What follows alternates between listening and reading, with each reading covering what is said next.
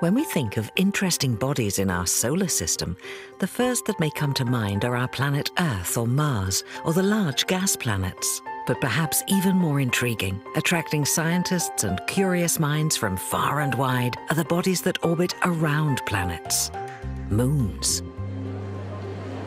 If I were to think of the most interesting thing about moons, I would say just how different they are from each other. It's important to study moons because they can give us information about how their planetary bodies uh, perhaps formed, like in the case of Earth. Our fascination with the Earth's moon dates back to the beginning of human existence. But in 1610, Italian astronomer Galileo made a key discovery. He observed through his telescope what we now know are the four largest moons of Jupiter. This was important proof that everything in the solar system does not revolve around the Earth. It was also the first of many moon discoveries to come. Our solar system's number of moons has been steadily increasing over time. They find new ones every year. Earth has one moon. Mars has two. Phobos and Deimos are the two moons of Mars. We believe that they are captured asteroids. Deimos is really tiny, and it's actually being flung away from Mars. Phobos is kind of a bigger moon, and it's actually going to eventually crash into the surface of Mars. When you get to the gas giants, they have immense amounts of gravity, and their wide orbits have enabled them to pick up many moons. Some of them probably formed in orbit around the planets, others are captured asteroids and comets. Io is a is the best moon of Jupiter. The surface of Io is covered in sulfur, and that's because there are hundreds of active volcanoes erupting on Io's surface. Europa's surface is very young only about 60 million years old. Europa is intriguing because we think it has an ocean below its surface. Nobody expected Enceladus to be an exciting place. You can see crystallized water ice with ammonia and various organic compounds being jetted into space. Titan is, I would say, quite unique.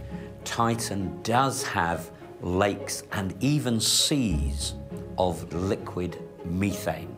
Pluto and Charon, its moon, are locked in rotation. As, as one rotates and the other orbits, they keep the same face facing towards each other. It's the nearest thing we have to a double planet. My favorite moon does have to be our moon, the Earth's moon. That's the only place in our solar system that we are likely to be able to go and find a piece of early Earth. The first man made object to reach our moon was the Soviet Luna 2 that crash landed in September 1959. We got our first blurry view of the moon's far side from Luna 3. Later, the Apollo manned landings gathered an incredible wealth of first hand information about the lunar surface, some of which we're still trying to understand today. We can get some very, very interesting chemical data out of the moon, not available to us by looking at rocks from Earth.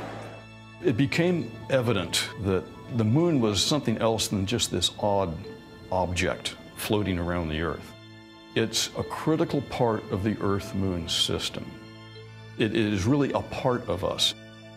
The moon may also tell us the story of how the solar system came to be. When you think about our moon, it probably has the most complete and clear history available of the last four and a half billion years of solar system evolution. There's really no other world like it.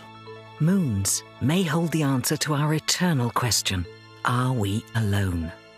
Are there places in the solar system where life could exist today? Does Europa have chemical energy that could power life? In our quest for answers to the secrets of the universe, each moon can shed light on a different corner of the puzzle and bring us closer to new discoveries we could never have thought possible. It's literally unlimited the amount of potential resources that we may find and use on the moon. It's really the only limitation is our own imaginations. There's no place we can't go, there's no place we can't live.